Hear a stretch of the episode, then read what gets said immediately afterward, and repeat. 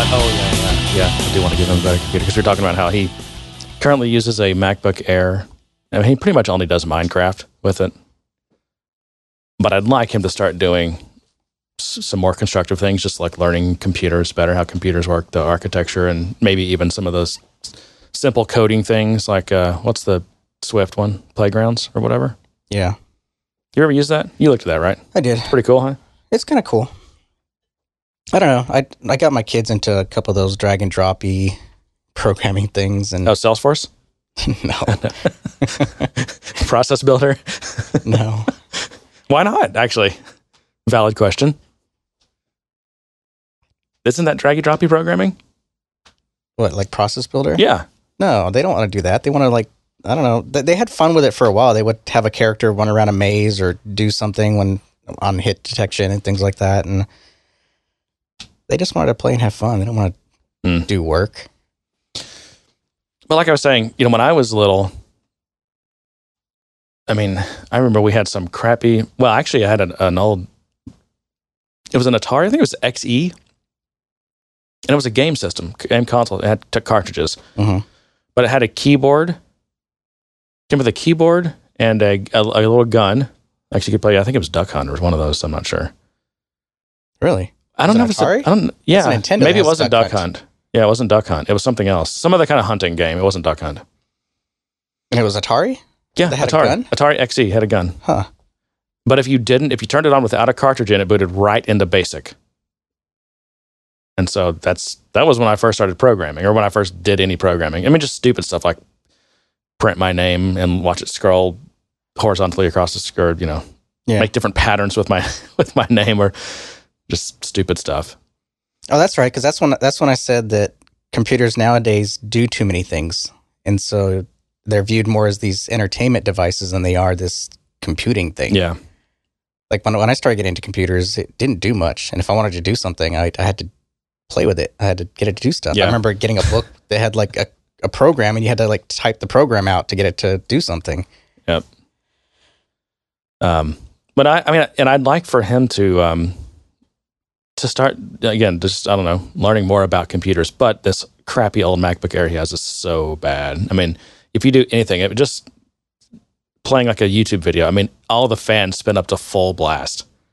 It's horrible. And that's what I'm saying. You get him a new computer and he's going to be like watching I YouTube know, videos and Netflix and right. Minecraft. He's, he's going to have no need to jump into a text editor and start coding. But what made me think of this was the, the fact that I've got my previous MacBook Pro, mm-hmm. which is a good machine.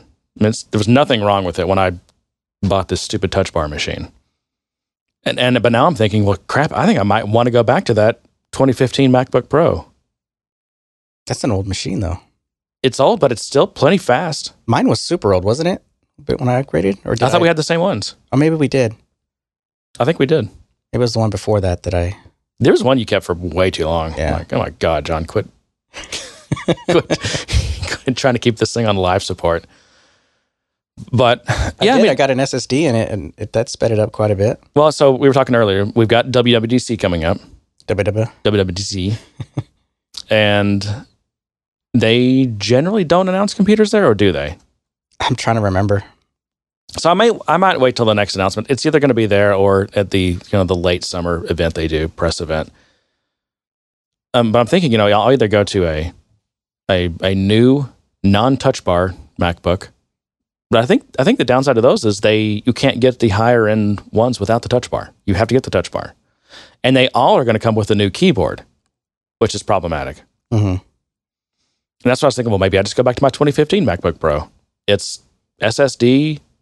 Um, it's got the old keyboard, which you could go back probably to Windows. Better. Well, that just creates more problems. That Why? Doesn't solve any problems. Why? Because I don't want to get into. I don't. Even, I mean, that's such a such a rabbit hole that I don't want to I don't want to go down that. Windows ten's pretty good. It's getting better. Yeah. Better and better.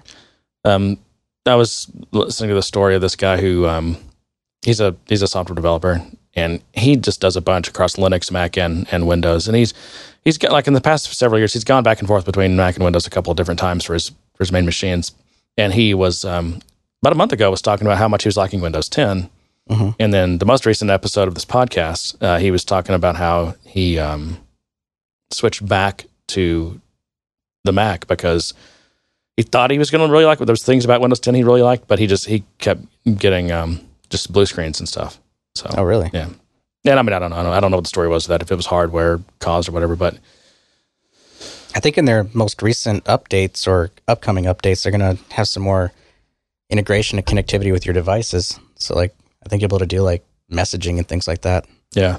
So now there's there's just there are fundamental aspects of the of Mac O S versus Windows that I that I just prefer the choices that were made, and most of these are ancient choices at this point. Mm-hmm. But I just like the choices that they made for macOS better than the ones that Windows has, has made. I think the implementation of Windows is getting probably better. I mean, like you said, I mean, this statement you just made, I mean, I, I hear that a lot. I hear that Windows ten is much better than Windows seven and whatever, but there's just there's just things that I just prefer about macOS. And, I mean, I keep, you know, I don't know. I, I feel like I've completely given up. But I mean, for the longest time, I've I've watched the Linux space. I mean, you were right. For years, I ran mm-hmm. a Linux on my desktop. Yeah. Um, and they've, you know, it's come a long way. I mean, the, the desktop managers and window environments, all that stuff. But I mean, I I I listen to people in that space as well, and they're just they're con- they're fighting the same things they were fighting ten years ago. Just it's just not good enough. Like, there's been no dominant like breakout. This is the this is the one that's like good, and that's consistent, and that. I mean, that would be Ubuntu, if anything, right? If if well, yeah, but Ubuntu. I mean, well, I, I mean, I don't know enough to even talk about it, but I mean, because I th- actually think Ubuntu kind of has their own desktop environment. But you know, the big ones are like K D E and GNOME, right, or GNOME, mm. whatever the hell it is. Um, GNOME sounds more fun, but again, they say they don't they just don't do it for me. Is the problem. So, so for, for better or worse, um, I've chosen Mac, and I don't plan to change for my primary computing device. So, uh, yeah, I've, I've, I can, I want to give my kid that my old MacBook Pro, but I'm like, man, maybe I might go back to that because it's got the, the older keyboard and it's fast enough. The only the big downside I would hit is my current machine has a one gig S S D, and I've managed to almost fill it up because like the law of hard drive space is you will fill it up. Right, and I, my other one has, I think it's five twelve, so I'd have to really. Did you mean to say one terabyte? Yeah, sorry, one terabyte. Yeah. So I'd have to, I'd have to get rid of a bunch of crap. That's too much stuff to have on a computer. Yeah, it probably is, but I mean, I can. I'm sure that a ton of it's just garbage that can be deleted. Like, I mean, every time I download LibreOffice or IntelliJ or whatever, I mean, these things are like five or freaking Docker. I mean, every, Docker does a three hundred and four hundred megabyte update every day. Every single day, it seems like. Thought it was the lightweight container. Doesn't sound very lightweight to me. No, the containers you put in it are lightweight. Docker itself is is the giant ship that holds those containers. Anyway, so yeah, computing dilemmas—they never go away. Uh, I do. I did want to tell a story. I catch a couple stories. Um, one is I don't even really know the story. I'm hoping you might know it, but because I saw this Twitter conversation, but then it faded away, and I don't know where it is. But people were talking about they've they found ways, and maybe this is like a well-known thing. God, why does this always come loose? Anyway, to um to de- to deploy to production with code with no test coverage whatsoever. And I think I'm remembering, and more than I, I'm thinking about this, I th- it's coming back to me. I remember. I think I remember how they did it now. You can build stuff out in a, I think it's a trial org, mm-hmm. and it does not require test coverage. And then if you convert that trial org to a paid org, now you've got a bunch of stuff in production that does not have to have test coverage, and you didn't have to have any test coverage. So, and I can't remember, someone was telling the story about how their client wanted them to make, or maybe it was their employer, some small change, whatever. So they, you know, I don't know, probably creates a sandbox or a scratch org or whatever you do nowadays, and makes the change and tries to deploy to production. And it turns out there's like there's no test coverage in production. So then they had to sit there and create test coverage for all the stuff that I don't even think this person created this code. Yeah, but now he's got to, you know, create all these test all this test coverage for that code that this person probably doesn't even know what the code is intended to do. That's the that's the tough thing about writing coverage for code that you either didn't create or don't know what it's supposed to do is. I mean, the, the tests are supposed to validate that the code does the right thing. Well, if you don't know what it's supposed to do, How do you write the test for it? I mean, I guess you can create coverage. For, just go for coverage. Yeah, yeah just go coverage. Just just make, try to cover all code paths. Yeah, and just I guess I mean you won't. The problem is you won't really be able to write effective tests. I mean, you won't be able to make the right assertions and design right. your tests to like you. Know Usually, in that case, you're not making any assertions. You're just executing the code and trying to get coverage. I, I think there's other ways to get to get code in production without requiring tests too. Um, but why would you want to? Well, I think it happens accidentally sometimes. It's, it's part of the problem, and because because ultimately what happens is some some poor developer ends up being the guy who's got to write a bunch of test coverage. Probably, you know, they're already behind schedule. Mm-hmm. He was already going to have to, you know, work the weekend to get some kind of project done, and then and then you find out when you got to deploy to production, yeah, that you, that you're not even close. Oh, that just that's just uh, like the Murphy's Law of Salesforce computing. With deployments especially. God, I just Salesforce deployments, man. Woo. Just still a really bad story. Yeah. So many things that need to be fixed. I have one where I'm actually deprecating a bunch of stuff and I'm dreading it because I, I, I essentially have to comment, not comment out, but stub out the class. Not stub it out. What's the right way of saying it? I get rid of all the code in the class, but I leave all of the... You like you hollow it I, out. Yeah, hollow it out. Yeah, I leave all the stubs for the method calls and everything else that have dependencies, but I stub out everything that actually doing any logic so that I can deploy all the new stuff, and then after the fact, I have to go and delete it. But wouldn't that make tests not pass? Don't you have test coverage of the f- class that you hollowed out? No, because the test classes get hollowed out too. God. Oh, my God. It's two thousand eighteen, and this is how we're doing deployments. Yeah. Hello, Salesforce, anyone from Salesforce listening? Fix this, please. I've been asking for this to be fixed for ten years now. It just and and I won't name any names, but you know, someone was asking in the Slack the other day, like, "Hey, all I need to be, do is like rename some fields or something." I can't remember what it was. How do I deploy this, or how do I make this part of any kind of rational, repeatable deployment? And it's basically like, yeah, you can't. You can't. You can, you you could, and, and I, don't, I haven't seen anyone do this, but you could build a deployment system around, you know, non-idempotent like commands that do stuff to an org, that expect an org to be in a certain state and do stuff to the org. Because that's how, if you look at like my, data mig, database migrations, a la Rails or like in the Java world, Flyway and Liquibase. Basically, like every time you, when you change, let's say you, you know, you start a new sprint, and one of the things you got to do is you're you're going to add support for, um, you know, orders. So you, one of the things you do is you go into your database and you create an orders table, and so now you have this create script for your orders table, and you drop that into a text file, mm-hmm. and somewhere in the source in the source, like you might have a, a directory in your in your source code for database migrations, and usually they're numbered. I think, right? So, you, you know, so if the previous migration number was, you know, fifty, then this would be fifty-one. So it's fifty-one underscore, you know, create order table dot S Q L.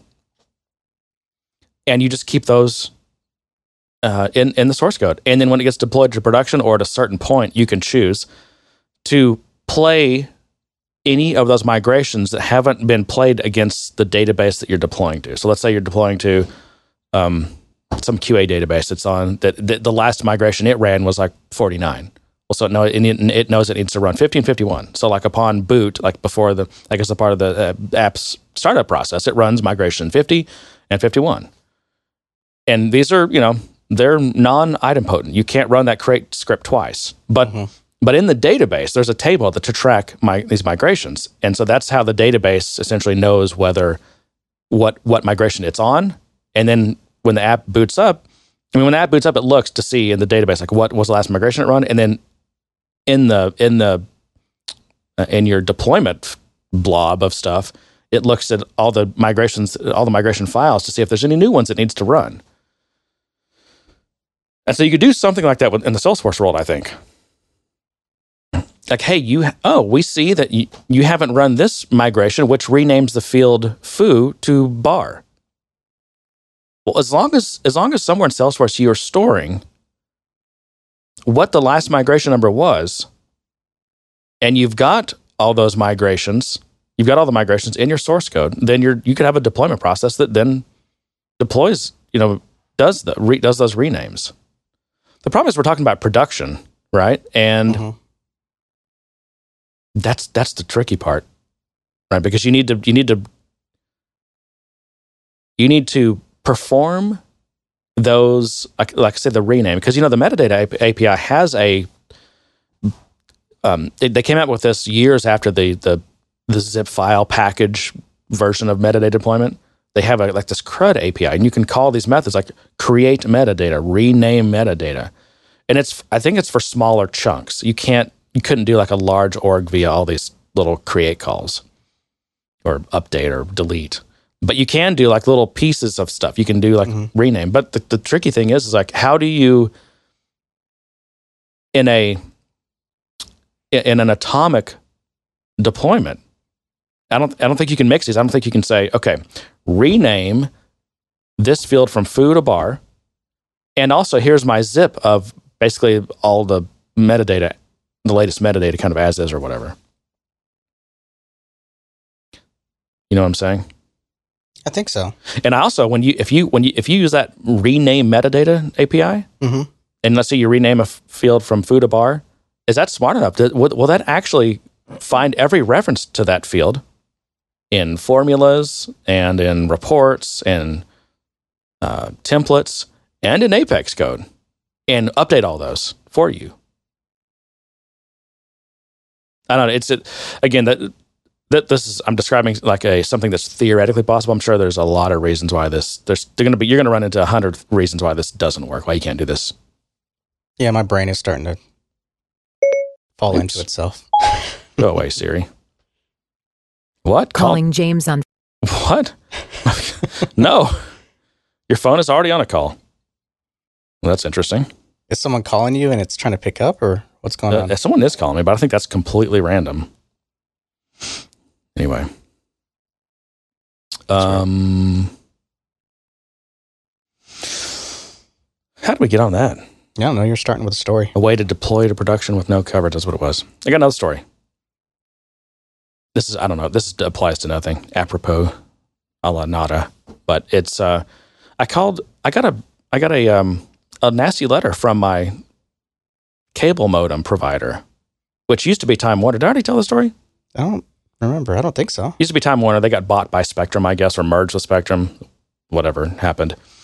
And it's like, uh, hey, you're, you know, you're we're about to cut off your service because you have this outstanding payment. And I go in there and look, and I've got them set up on like auto pay, and it just mm-hmm. pays. It just auto pays to pay the monthly amount every month. Well, the problem is like, if I swear, it's like every six months they raise my rate. And the only way I know, because the reason I have them auto pay is because I don't want to look at bill the bill every month and manually pay it. Wow. So the bills just go right in the trash. So the only reason I know when they raise my rate is I, I get some nasty thing from them. And so I was like, okay, well, it's gone up again. So I called to complain. I'm like, okay, this is, uh, you guys, I mean, this just keeps going up and up and up, and that's why this is late. Now I've got late fees.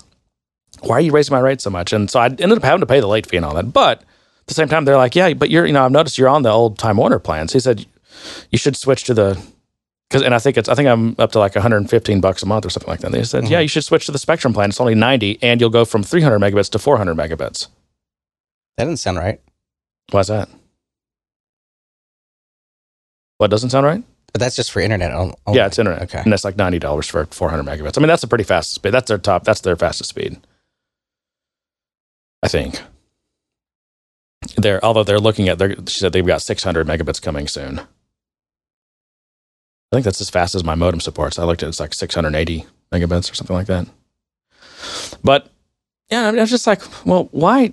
I don't understand this separate. I mean, you bought Time Warner. Why? What do you mean? How can you say it's, oh, it's that other guy's plans that are, well, I don't even understand this. Like, why did I? They probably have plans that are grandfathered because that's, that's what, what it is. On and, and, and, and yeah, right. And, that, and they, they basically don't. They just keep they keep they raising it on you so that you're really like, why am I paying so much? Yeah. You're like, well, switch over, dumbass. Yeah. Well, and they're like, I mean, why would they proactively call me and say, hey, you know, we've, you know, good to meet you. We're Spectrum. We bought your company, your your previous company.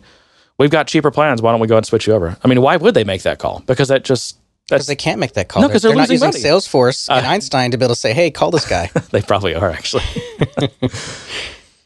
Anyway. All right. Well, you know, let's. I have some. I have a little bit of industry stuff, but not a whole lot. What do you want to talk about today? Did you have some release notes? You want to go over some new features or something? Yeah, I've been kind of putting that off. I guess I can. It's yeah, we can do that. I mean, anything else? Anything? I'm just trying to get an idea of like what we've got in, in store for the show today. Not much. Not much. Okay, that's fine. I'm busy as hell. That's fine. And then I've got. Uh, I am too, and I'm I'm totally okay with a uh, with a short with a short show if we need um, if we need to. All right. Um, so Oracle is has released their blockchain as a service. They uh, it, and they're they're also releasing some of their apps with. Bacas. They're based on what you call it, Bac- Bacas. Bacas. Apps based on distributed ledger technology, D L T, will follow in June. Uh, there's a quote that's, uh, this blockchain platform will give customers a platform to extend their services beyond their enterprise bundle, which means they can extend them outside to their business partners, advantage customers, and so on, whatever that means. They have some examples. So they're working with Banco de Ch- Chile, which is the second largest software company. Oh, that's Oracle, I guess. Uh, but anyway, this Banco de Chile is going to uh, log interbank transactions on a hyperledger. Hmm. So that is kind of that's a, that's actually a, I mean there are these are there are interesting applications for blockchain. That's that's one of them. Like we we did do transactions between you know interbank or inter you know organizational type of transactions. Who owns the, who who owns the ledger? Like who's the person that's going to keep track of these? Well, like in the United States, that's I believe the Federal Reserve is the when banks want to like do interbank stuff. I believe the, the Federal Reserve settles all of those. And blockchain is a way to say, no, we, no one has to own it. We both own it. Everyone collectively, collectively owns this because it's cryptographically or whatever, you know, t- untamperable. So it's secure. Hmm. Uh, another one is the government of Nigeria, which has sought to document customs and import duties on blockchain. Interesting. Oracle's products will also be pitched to pharmaceutical companies to track and replace batches of medicine, which may potentially ease recalls. I don't understand why blockchain for those, but the bank one I understand. I can see a bank getting some uses out of that.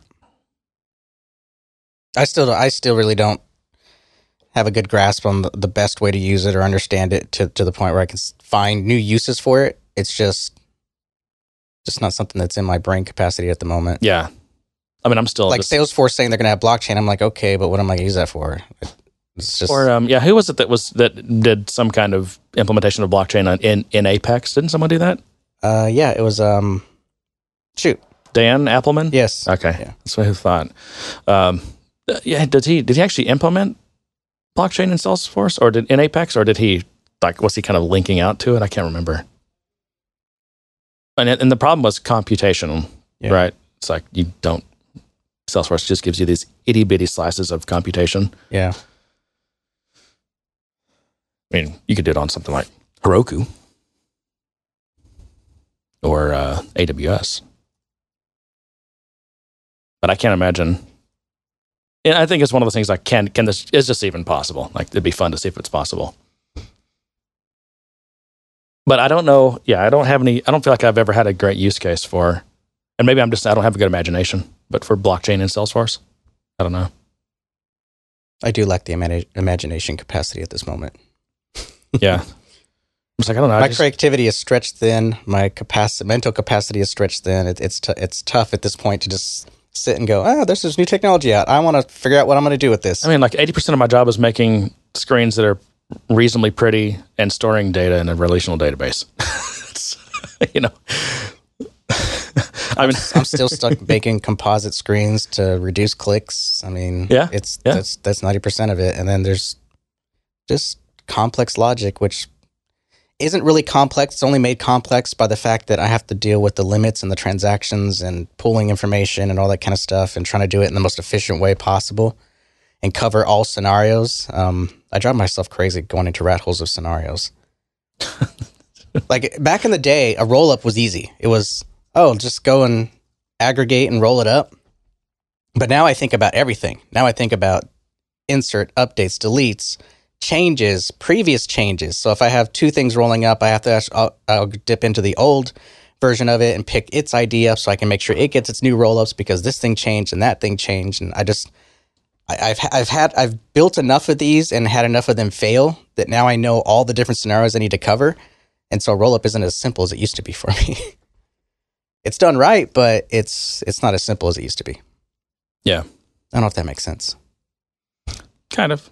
I kind of get it. The code was simple when I was ignorant, but now that I'm um educ not educated w- wiser. You're woke. When I'm now now that I'm woke, I realize how complicated a roll up it really is. It's not as simple as as it sounds. Which is weird. Aren't things supposed to be getting simpler? You know, clicky clackety and dracky droppy and everything. Yeah, it's supposed to. Oh, and then you got hierarchical, I mean, hierarchical, we, hierarchical. I think that's. I think that was good. Hierarchical. Yeah, that's like a lot. Ups. I think that's. Uh, I think you said it right, but it's a lot of k-k-k-k's in there, isn't it? In a, in a row. I've done enough with with hierarchies of records that I have my own little system that kind of finds a midpoint and spans out to grab all the hierarchy of data, so that I don't have to limit it. Yeah. I used to just say, okay, I can only go three, three levels deep or two levels deep. But it's, now I've gotten like pretty relation efficient. Queries or whatever, relationship queries. Is that what we're talking about here? Well, let's, let's say account parent child, but uh-huh. the parent child hierarchy can go down like four or five levels. And how do you, wherever you're at, wherever you start from, when it comes to doing roll ups, you have to find a spot in the hierarchy to start from. It's it's it's more accurate to to do your roll ups from a single point than to try to start from one point and then try to aggregate from that point. I'm not sure if I'm making sense. Like I, I keep using hand gestures. Yeah, like no. I have this big graph of things in my head that I'm pointing at, but yep. I've just found that the simplest way is to to find a single point in the hierarchy that you're always going to do your roll-ups from, whether it's from the bottom or the middle or wherever. You you go from there and you go up, and, and usually I go up, and then you you run all the, all the roll-ups because you're having to save these roll-up values in the records, right? Yeah. Yeah. Whereas Salesforce... It's inefficient to say, okay, I'm going to roll up the childs and then let that trigger and then have that trigger to roll up the parents and then have that tr- roll up. It just doesn't work that way. It's just... You'd hit limits. You hit right? limits. Yeah. So you have to find a way to kind of build that entire graph of data and then update it all at once. And you're doing this because they're not master detail, so you can't use so Salesforce roll-ups? Not that, not that um, deep. You can do one level deep with, oh, a, that's with it. a roll-up. Okay. Yeah. But you can't go deep. What about the declarative roll-up summary package from, uh, I forget who does that, Andy Fawcett maybe?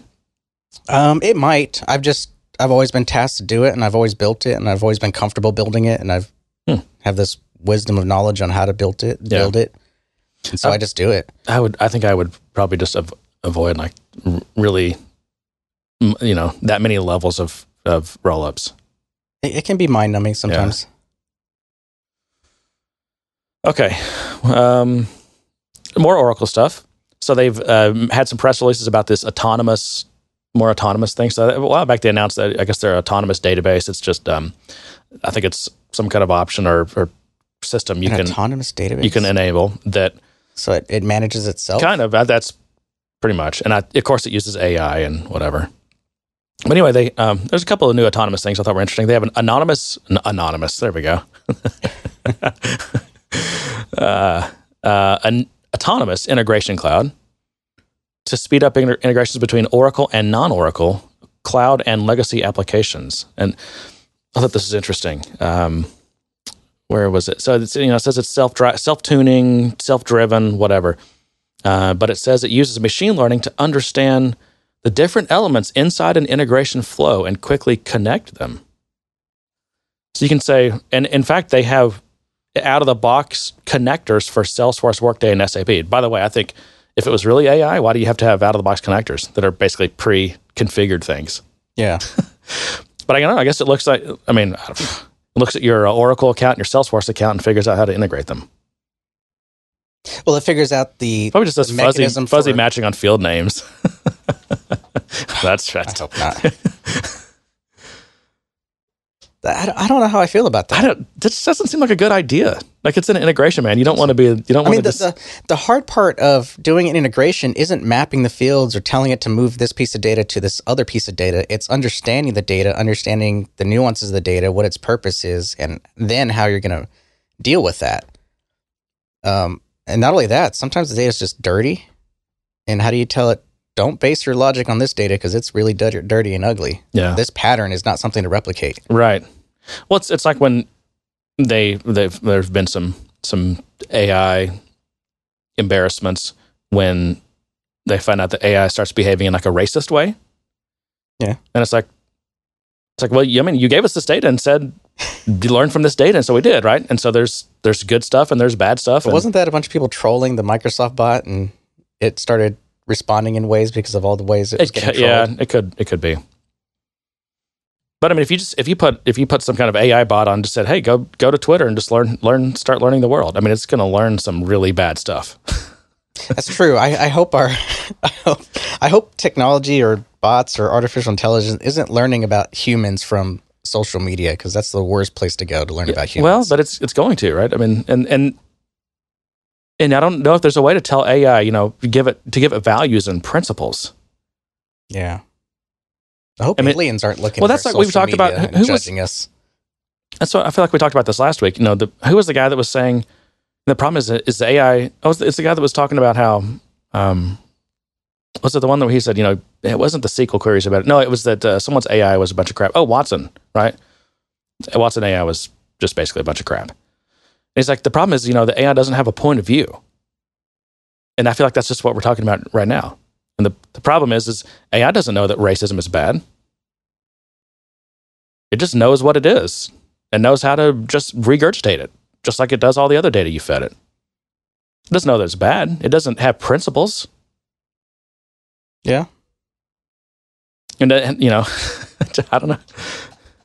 But and I, that, and that, even worse, and even worse, what if what if A I decided that racism was good? What if it what if it did all these calculations and figured out, oh, actually the best way to structure society is by race or something like that, and it ran all these calculations? I mean, obviously that's, you know, it's not a it's not a popular thing nowadays, and we would hope to not let not let it do that. But what happens when the A I gets out of hand and the robots take over? I feel like we went down a rabbit hole because we're just talking about data, these integration systems that are trying to run out. Uh, well, okay, but let's let's okay let's just take it back then to, you know, automatically building your integrations for you. I mean. That, It doesn't. I don't know. It's just. It's just. It's. It's just another chapter in the book called A I is kind of a bunch of crap still.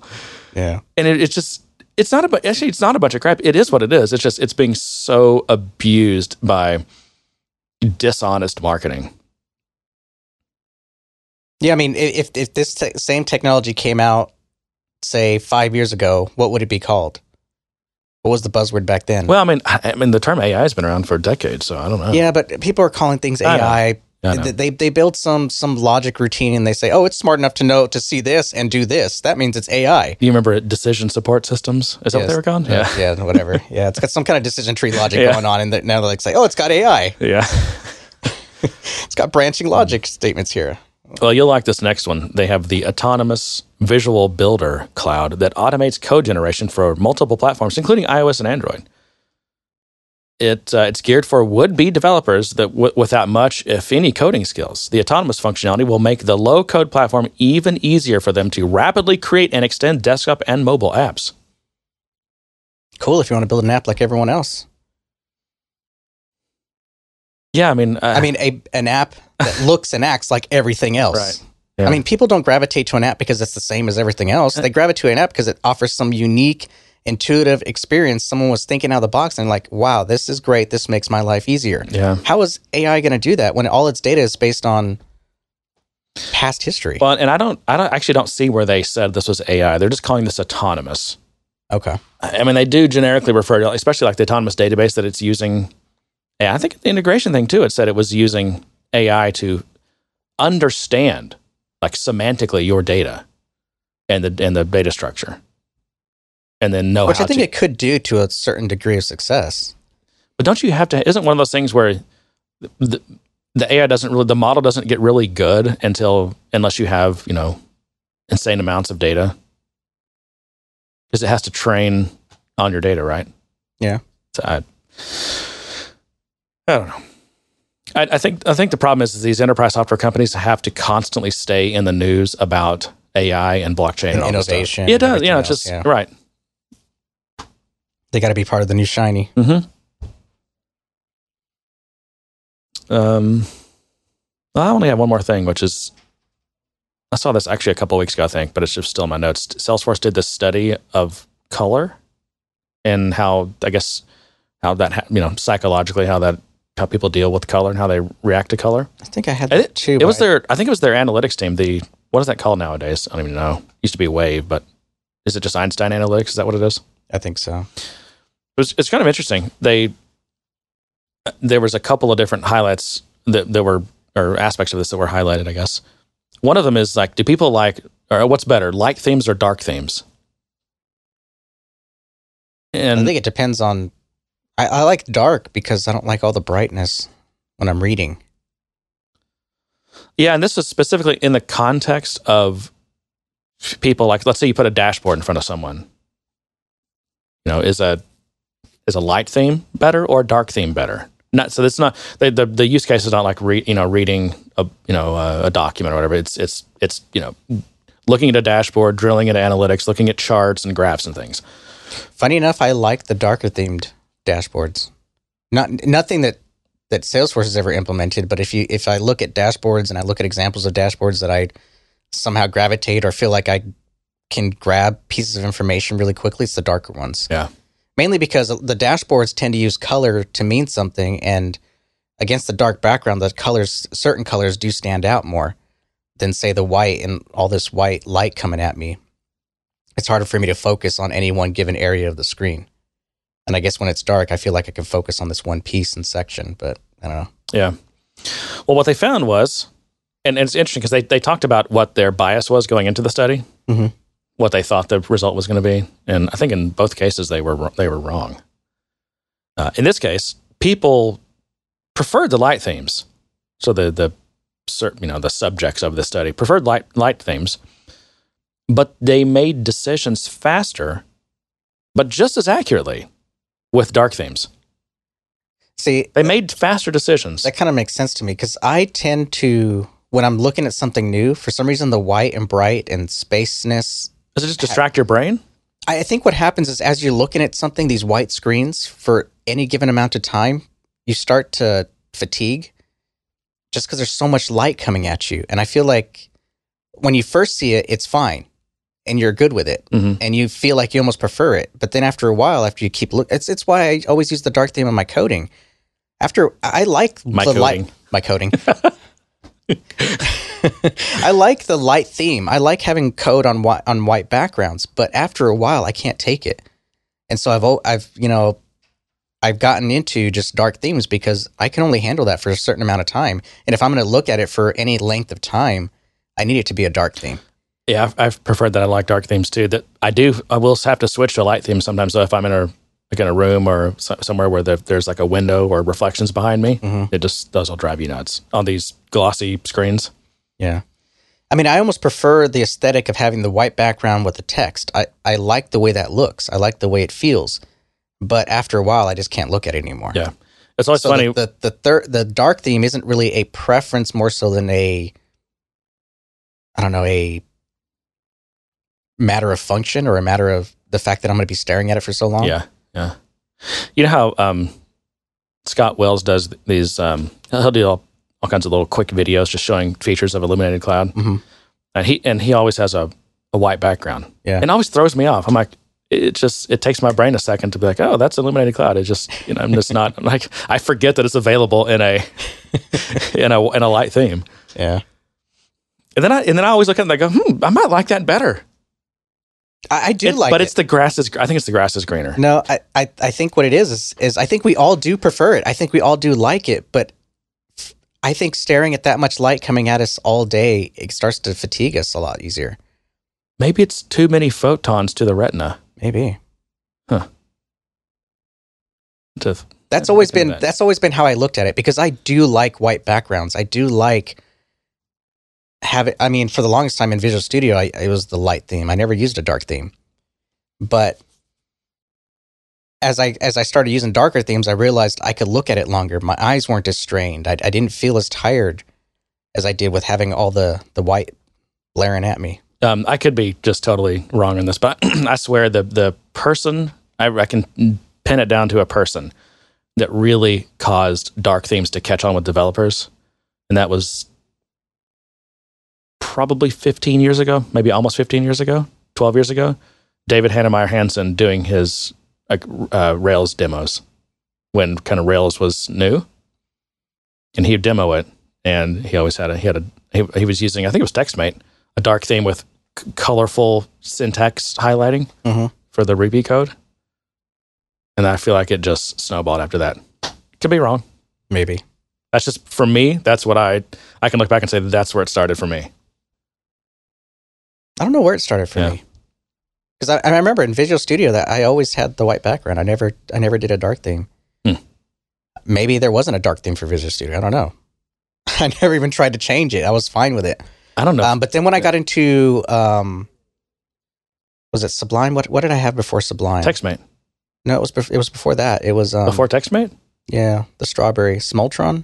Oh, that yeah, that was the free. Well, that oh Smultron. Yeah, that was just yeah. that was a really basic text editor. Yeah. Yeah, I think I started. Was using, that Text Wrangler's free one? Text Wrangler's free as well. I have that. I still use that today. Is that was that not Smultron or was that something else? I don't know. Okay. That's something else. That was yeah, B B Edit. Text Text Wrangler is that what you said or Text Edit? No. Well, you're just or TextMate. TextMate. Yeah. I never used TextMate. You didn't? No. Yes, you did. You had to have. Is that the one with the purple gear icon? I think so. It was purple or pink. Something. Oh, like maybe. That. Maybe I did. I think you did. I've used so many text editors. I know. they, they, were, they were like the flavor of the month for me. I was using I'm all kinds of text editors. I'm kind of getting tired editors. of this. Like, I feel like, I mean, why can't I use a text editor for more than a couple of years before it's just so, it's such a, such the old crusty thing that no one uses anymore? Yeah, I don't know. I mean, I still, I'm still on Sublime. I'm just, I don't know. I know how to use it. There's a lot of things about Sublime that I think are, I mean, first of all, there's a lot of things about Sublime that are amazing. It's crazy fast. It's got all kinds of weird, like esoteric features that I just learned by Googling and finding, is there a way to do this? It's like, sure enough, there is, or there's some plugin or whatever. And I mean, I can just do crazy stuff that it's just like, wow, you can do that with a text editor. But it's also got things that are just, it makes certain things super hard. Like it's like creating new, I don't know, I feel like creating new files, just file and directory management in it. It's just like, it's so crappy. Moving. It's I think like, some of the newer text editors don't have. I have to pop over to Finder to do these things. And it's just like, I don't know. But yeah. um, but now, now, now it's, you know, V S Codes, it's, it seems to be really popular. I use Atom. I have V S Code, but I don't really use it very often. So I use Text Wrangler, Atom, and then. See, I feel like out of the out of the Electron-based ones, that V S Code really has pulled away. Is that you feel that way? Oh yeah, in terms of at least popularity, right? Yeah. yeah. Well, there was one other conclusion on that on Salesforce's study of colors, which was that uh, people like. Okay, let me try to explain this at least the way I understand it.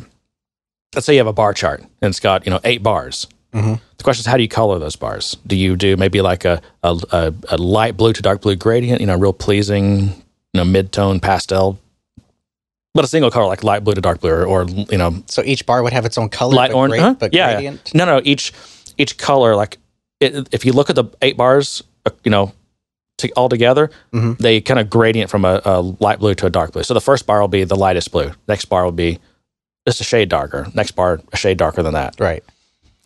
Not that each individual bar has a gradient. They don't. Okay.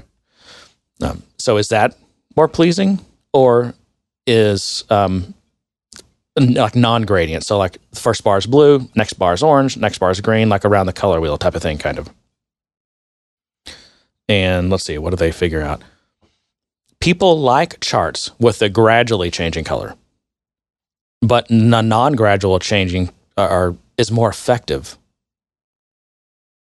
People just read the read it better. They perceive it faster and more accurately. But the weird, yeah, so that's interesting. And so Salesforce, out of that, they decided to go with that non-gradual, which, which makes sense. See. Yeah. yeah. But I, I think one thing I didn't mention about the, the previous one, the light theme versus dark theme, is even though people made decisions faster with just the same amount of accuracy with dark themes, Salesforce chose to go with a light theme because people perceived it as high, having a higher value. Meaning they're willing to pay more for it. So yeah. Salesforce went with the light theme. Now, I believe you can change to it. I don't ever use analytics, but I be, um, I think they, according to this article, it sounds like it's an option. You can def- default to the light theme, mm-hmm. but you can change it to dark. Yeah, I mean, that makes sense. Yeah. Default it to the one that makes everyone all excited to yeah. buy it, and then let people change it when they yeah. get tired of it. Right. I mean, I think if I think if people perceive the light one being more valuable, then kind of by definition, it demos better, right? It well, I think obviously it's sells to, better. To like, like the glow effect, like you just see, it just looks like it's glowing at you. It's just all this light coming at you. Yeah. But when you're really trying to study something, all that light can just kind of really fatigue you. Right. I think. And dark seems, you know, sinister and scary, whereas light seems, especially with these kind of, kind of soft pastel-y, you know, mid-saturated colors they use, which they're. I think, you know, they're really good at that stuff. Obviously, they're they have color experts. They're commissioning color studies and stuff. Yeah. Um, but those, um, they're just they they yeah, they seem happy and safe, and like you're not gonna hurt yourself with it. Nothing bad's gonna happen. No one's gonna jump out from the bottom corner of your screen and a clown face, a scary clown face is gonna pop up or something. Yeah, but you need the dark theme for your cool war room look. That's true. You know, I know. The yeah. dark room with the big screens and yep. everything. Yeah. Yeah, because if you, yeah, you can't have a bunch of light screens up there. It'd lighten the room up too much. Yeah. It'd ruin it. Yeah. And any any cheesy network T V show director knows these things, right? Yeah. But if Salesforce cares about the environment, they'd use dark themes. Use less they, power. They do use less power. Is that on all Is that on all screen types? Probably so, right? Yeah. I mean, because it's, well, yeah, it should. I mean, black is pretty much off. The only reason you don't get true black on non like OLED is because of the color, the light bleed. Like I know most a lot of things don't use. Um, what was the um, what was that Texas Instruments technology? D L P. Mm-hmm. Yeah, I was I found this fascinating about D L P. This is this is really off in the weeds, so whatever. But so the way D L P worked was there was a chip, and that chip had it looks like a like a processor that you'd put in like a you know when processors used to be these just flat squares, right? Mm-hmm. Sitting on a looks like a motherboard, except in the middle of it, it's got glass over it to protect it. But there's a grid of like, a, and depending on the resolution, you know, somewhere in the millions of just these little. You can't see them by the, on the naked eye, really, but these little gates that open or close, or they change their angle. Mm-hmm. And if they point at, it, there's two only two angles they got. It's literally it's binary, right? And if they point at one angle, that's full white. And if they point at another angle, that's full dark, full black. Um, and if you want like tones in between, then it it it uh, fluctuates at a certain frequency to achieve a certain gray grayscale level. Oh, interesting. Yep. And so, like it, it might change, you know, a thousand times in a second. But if you want like sixty percent gray, for example, like you know, it'd be it'd be sixty percent showing you the white, the other forty percent of those showing you um, black. But if it does a number of times per second, we can't perceive that. All we see is the gray. Hmm. And you mix in with that, and this is just black and white. This is actually, it's, you know, it's, it and, and it encompasses a grayscale with the with the fast changing. But then you run it through the color wheel, and it and it actually only lights up when when the because the color wheel spins super fast too. But this D L P operates so fast it can it can only light up when it's like let's say the pixel's green. It'll it when the color wheel's not on green, it's just off. Anyway, this, and these things happen so many times per second you don't perceive it. It looks like a, you know, you get this great picture. I mean, D L P was a great picture.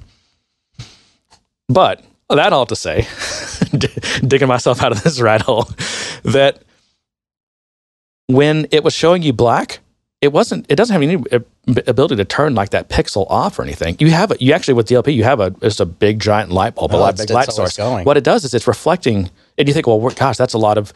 If it's just reflecting that light off screen, so you can't see it.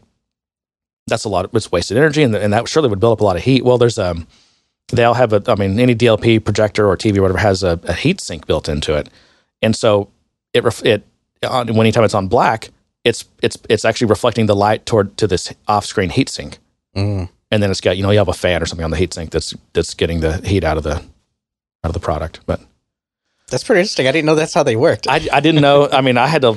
I, I don't know. I don't know where I learned this, but I. Partly why I know a little bit about D L P is because I had to replace the D L P chip on my television. Because what happened was I started getting, it was mainly, I think they were, I can't remember if they were black spots or white spots. I think it's black spots on my, t- and I, you know, that it's a pretty big T V. And I'm like, these just, all of a sudden I got a black spot. I was like, well, that's weird. Hmm. I actually thought it was like a piece of dust or something maybe they got on. But then, you know, they actually had to have like three. And then, and then every day I get like exponentially more black dots. And I started getting some white dots.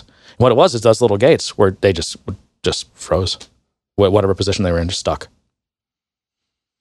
And I don't know. Supposedly there was a batch of defective ones, or that can that can just happen with D L P. I mean, the chip can go bad. Maybe it wasn't getting cooled well enough, or yeah, whatever. But now I was able to find the right chip and took my T V apart and this motherboard out and had to unplug an eight thousand. I had to take. I took a ton of photos, right, before I unplugged anything because I had to document how to put this thing back together.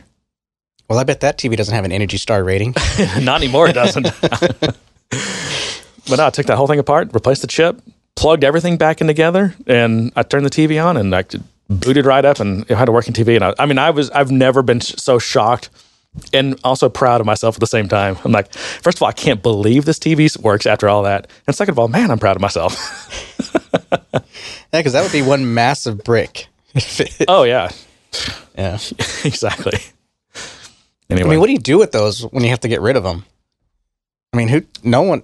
How, how, where do you find? I mean, like, there's, those? so there's. The, I think there's, you can break that down into two questions. What are you supposed to do with them, and what actually ends up happening with them?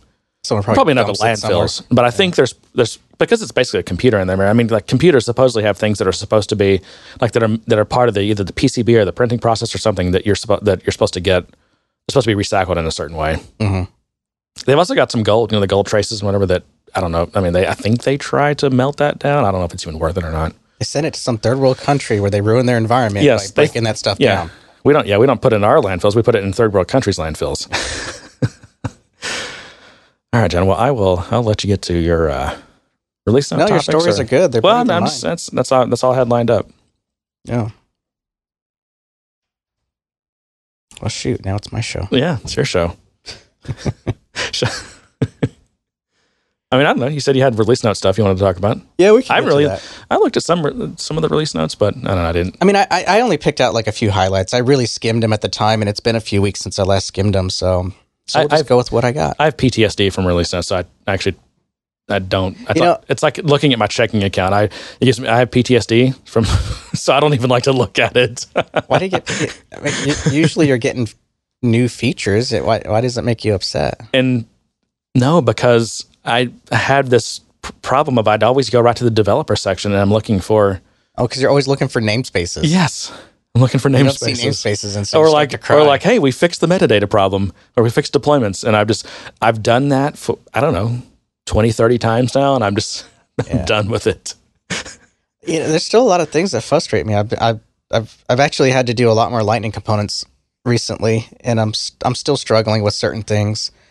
Um, one one issue that I keep having to work around is I can't send an array of data to my Apex controller. I have to I have to turn it into a JSON string and then deserialize it on mm. the other end because it's some, for some reason something in the the actual framework that, that passes that data to Apex errors out, and you get this weird internal error. Is this uh, Lightning or Visualforce? In Lightning. Okay. Yeah. Oh. So from my Lightning controller to my Apex controller, when I'm trying to transfer an array of data, chokes. Yeah. Uh, and I'd forgotten that because I hadn't done it in a while.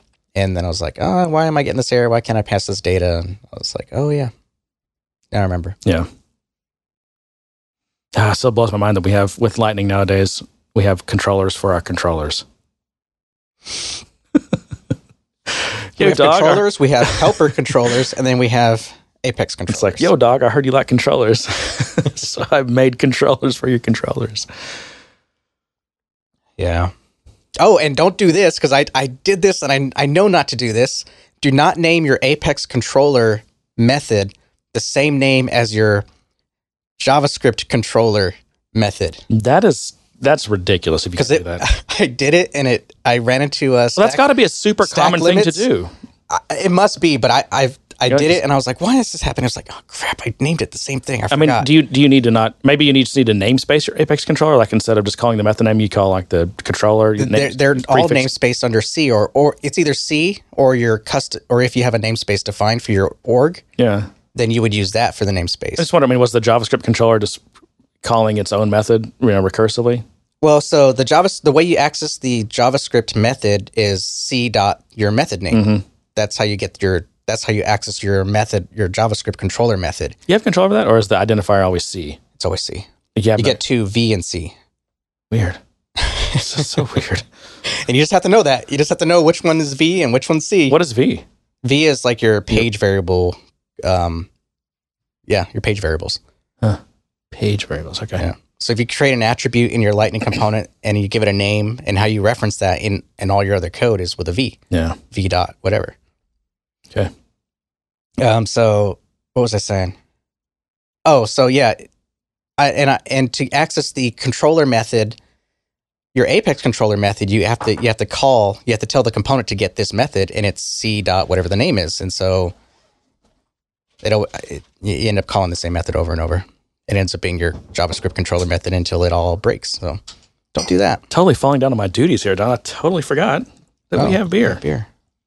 My story drove you to drinking, huh? It did. It's like, I'm done with this, John. Gotta have a beer. No, this is, um, look at that. I made this beer. And this is beer that tastes like beer. You want a beer that tastes like beer, John? I do. It's not going to taste like orange juice like usual. No. Why is that such a large pour? It's just a pint.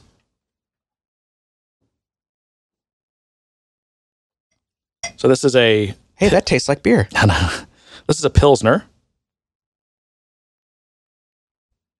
I'm starting to get into, you know, lagers are, people don't realize this, but these old, old-timey beers that taste like beer, lagers are some of the hardest beers to make. The the flavors are so delicate that any any process problem or ingredient problem or anything that you have is going to show through. You're going to notice it. No, that's why you drink them super cold. That's right. So you don't taste any of the right. impurities. And also, you know, you have to you have to have more facilities. You have to be able to control your fermentation temperature more. Lagers, you have to ferment like around, you know, forty-five to fifty degrees. You've got to have refrigeration or something. Mm-hmm. So a lot of people just don't have that. So that's why a lot of homebrewers don't make lagers. But this one, um, I dry hopped it with a hop called, it's either Saphir or Saphir. I've heard people say Saphir because it's not spelled like Sapphire. It's S A P H I R. There's no E on the end. Mm-hmm. And it's a German, it's a German hop. And it was developed, I think, in the eighties. So it's it's not young, but it's not near as old as, like, you know, the, the old school noble German hops. But I got the idea just from, it's it's almost a kind of a clone of um, Firestone Walker's Peebo Pills. I happen to know that they they dry hop theirs with Saphir, and I really like that beer. So I was like, oh, yeah, I'll give that a shot.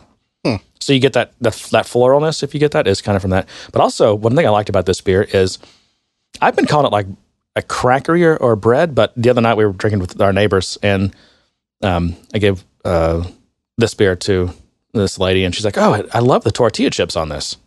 I'm like, oh, it is kind of tortilla chip. Maybe that's what it is. Now I can't get that out of my head. I would have said something like bread or like a cracker, like you said, but yeah, as soon as you said tortilla chips, I'm like, yeah, I get it. I mean, it really, wow. This would be great with Mexican food. Or, or would you not be able to taste the tortilla chip in it because you're actually eating tortilla chips? They would compliment it. Maybe so. What do you think? You get that bready thing? To go with nachos. Yeah. Now I want nachos. And that's where, you know, people also, like, I'll listen to homebrewers talking about how they made a Mexican lager or or like a Mexican light lager or uh, whatever. And I'm just like, uh, that, that's so weird because I feel like if you look at the Mexican beers, I mean, they're all descended from, I think actually from what the Americans were doing with German beers. So it's, the Mexicans are doing German styles, but they're via America, or via the United States, I think, in a way. Hmm. So, I mean, look at, um, look at you know, your most popular light uh, Mexican beers. Those are those are basically based on Pilsners or, or Helles, both, both uh, well, either Czech or German styles. And then you've got, like, uh, Negro Modelo and Dos Equis Amber. I mean, these are basically Vienna lagers. So what's my Tecate? that that's a that's a light color, right? Yeah, yeah. So it's probably probably you know Pilsner or Helles. I think that was the first beer I ever drank. Snuck. Oh, the first one I drank was a Coors Light, the Silver Bullet. All right, John, release notes. I've given you plenty of time to get your stuff together. It's together. Okay, let's go. It's here. I've been talking. Uh, we're getting a new U R L format. We talked about that before. A new U R L format? U R L. Oh. Did I say that too fast? I don't know. U R L format. You two steps, you've already slurring your words. Gosh. Don't ask me to say three sixty-five. A new U R L format. Oh, you just mean for like various U R Ls within the application?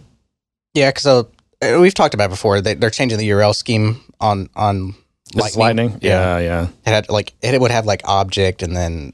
It just had this weird path. One was in it at some point. Now, can they not do like redirect so that your old U R Ls always still work? They are. They are. But okay. the format's changing, and it, okay. they're just letting you know the format's changing. Yeah. And, and that is a big deal. Gonna, it is a big deal. Um, it's it's mainly a big deal for anyone who's kind of parsing the U R L. So that's going to change. And if you're parsing to try to pull information out, then it's going to impact your parsing. It's it's weird. I mean, um, you know, the fact that web applications. Like where they, they they literally like wear almost not literally. God, I used that incorrectly. Sorry, but they they kind of wear their state on their sleeve, and that you have this because of just this artifact of the web and how H T T P works, mm-hmm. you can see in the in the U R L, like the the in kind of encoded state of the application, kind of like what, you know, what page it's on and like what parameters were passed in or whatever. And or even like you can see like the hash state. Well, yeah, because we're in this world of single page applications, but and in, it's got to know where to go in that application. Right, but it, but in and any other kind of, you know, mobile apps, you know, traditional desktop apps, like they don't. There's no thing like that. You, you can go up there and just like molest and modify, do whatever you want with, you know, to try to like get to try to jump to certain places in the app. Right. But that's totally how we operate web apps. I mean, yeah. I all the time am going to the U R L and like fudging in some like number of rows per.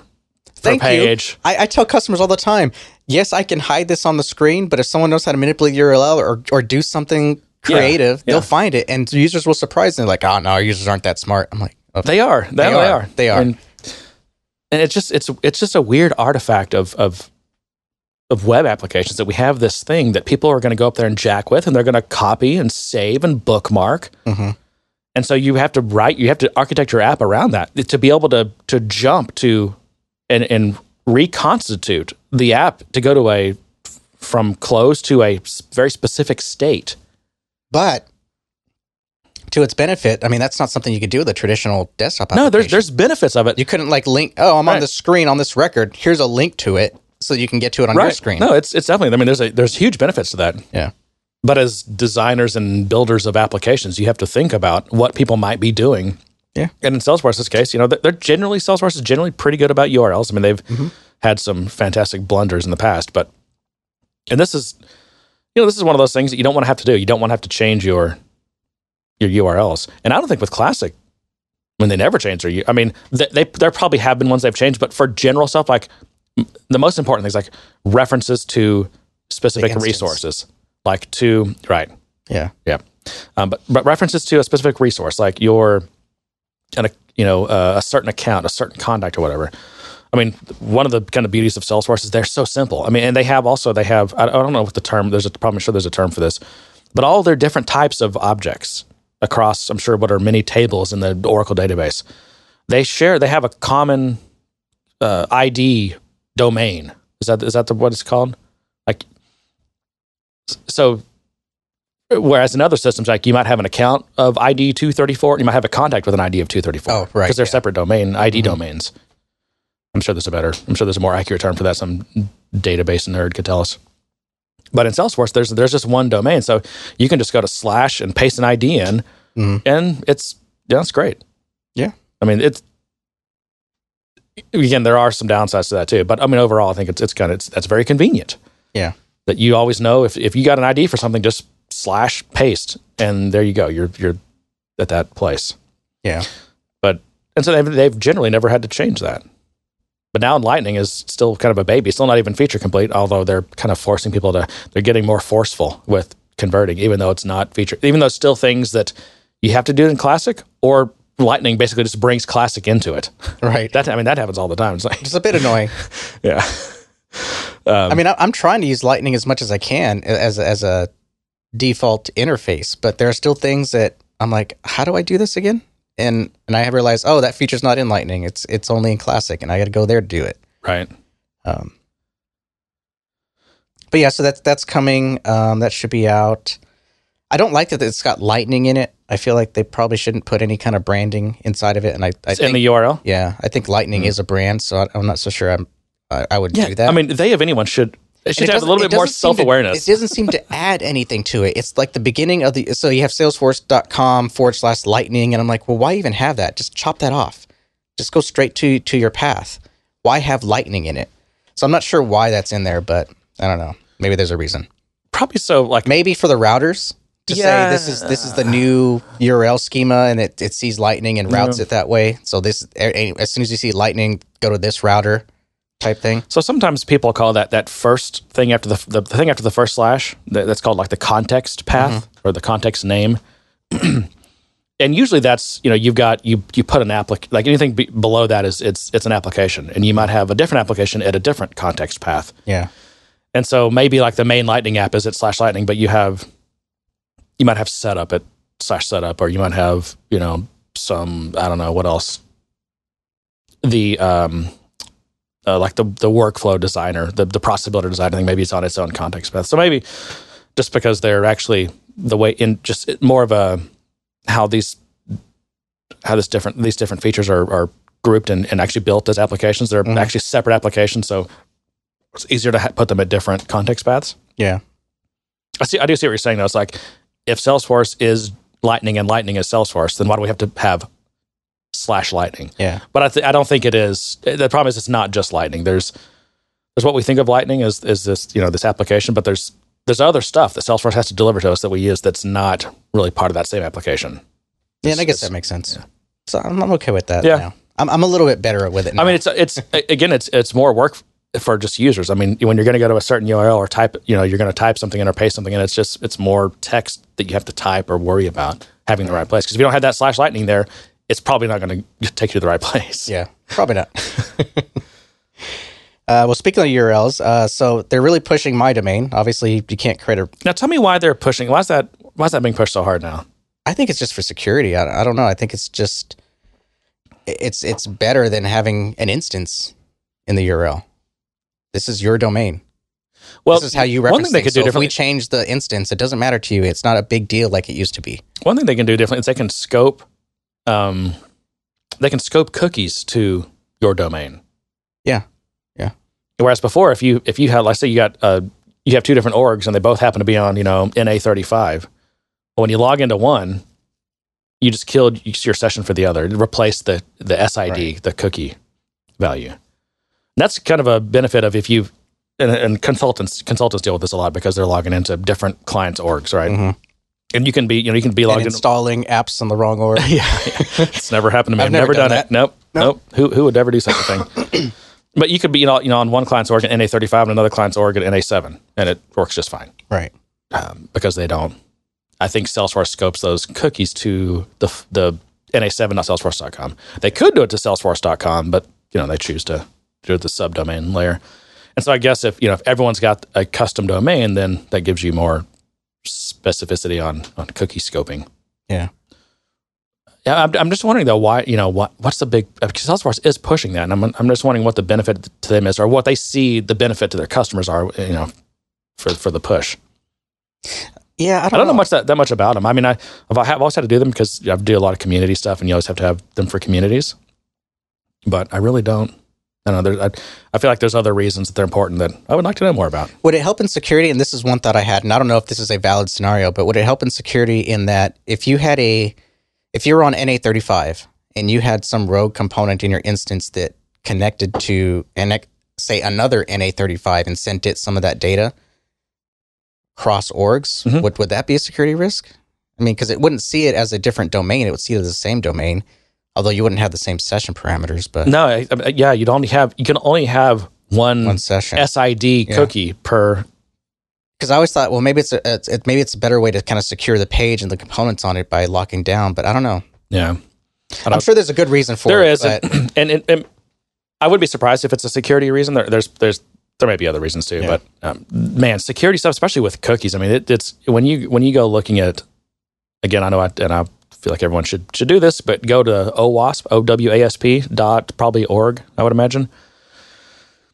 And just be familiar with, like, they have, like, the OWASP top ten, like, the famous, like, these, you know, if you don't know anything about application security and you, you know, work in SaaS or you build apps for a living, like, go, at least go learn those top ten. Mm-hmm. That will get you very far. Yeah. But what you realize is just understanding those top ten and the kind of the history of how browsers implemented things and where we're at right now. And I mean, that's, it's actually a constantly changing thing, and it's kind of complex.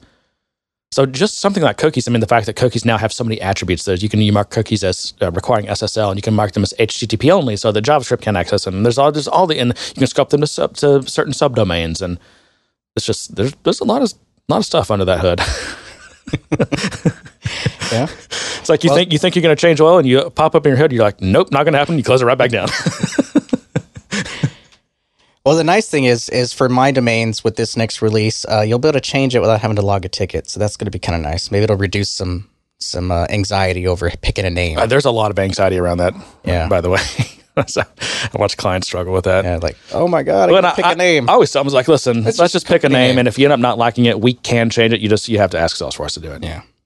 Well, now there's going to be a tool to let you do that. I don't know if it's going to limit you how many times you change it or not. Uh, I'm not sure how they're implementing that, but we'll see. Mm, you could write yourself a little a little bash script that uh, changes it constantly. See how many times you get away with. I'm sure I'd get a phone call eventually.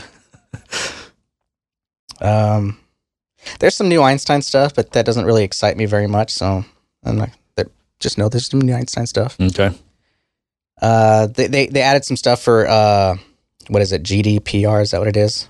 Yeah. Um, so the so now they'll be able to now the system will be able to obfuscate. I can never say that word. Mask. I'm just going to say mask. Uh, your user data. So I guess you can tell that you can say, "Bye, I'm leaving the company. I don't want my I don't want you to have my user data." And they can apparently click click a button and it'll obfuscate. I'm trying to use close. I can never say that word. Obfuscate. It'll obfuscate that. No, think there's the, think of the, the the word "foo" is in an ob foo and then skate like you're skating. Obfuscate. Obfuscate. Obfuscate. That might help. That might. I'll try to think okay. of it that way. Um, but it, it'll scramble that data, that user data. Yeah, that's G D P R. This is one of the things like I just don't want to even think about, but I'm I have to think about it. But I just God, do I? I don't need this in my life right now. Yeah. And on top of the fact, fact that I think it's kind of pointless. I don't think it's it's one of these things where like, good intentions, but you know it's legislation, so it kind of just good intentions, bad implementation. Well, to me, it's it's synonymous with our our um, do not call phone list that you can register your phone, but people still find a way to get around it and call you, and no one's enforcing it anymore. And yeah. They're calling your cell phone and everything else. So. Anyways, um, so that's there.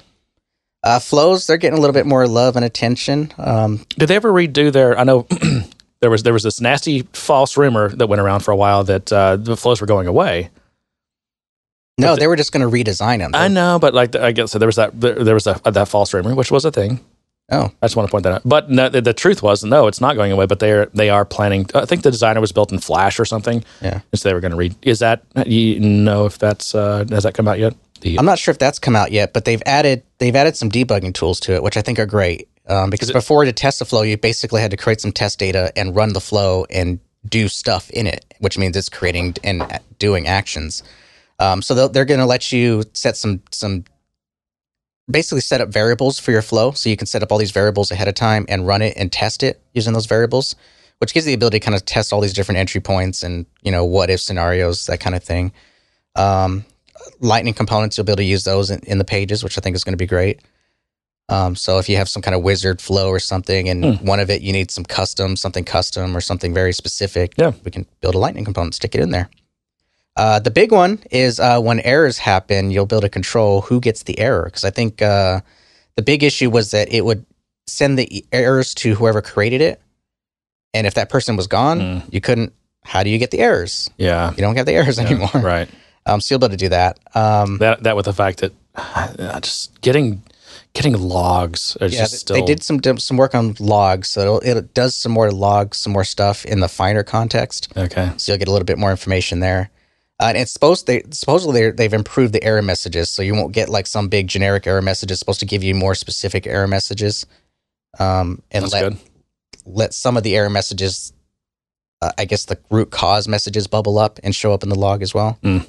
So, I was um, doing some work, and I think it was, in, I guess, one of the pre-release sandboxes, mm-hmm. and um, seen a lot of these Oracle m- messages bubble up into Lightning.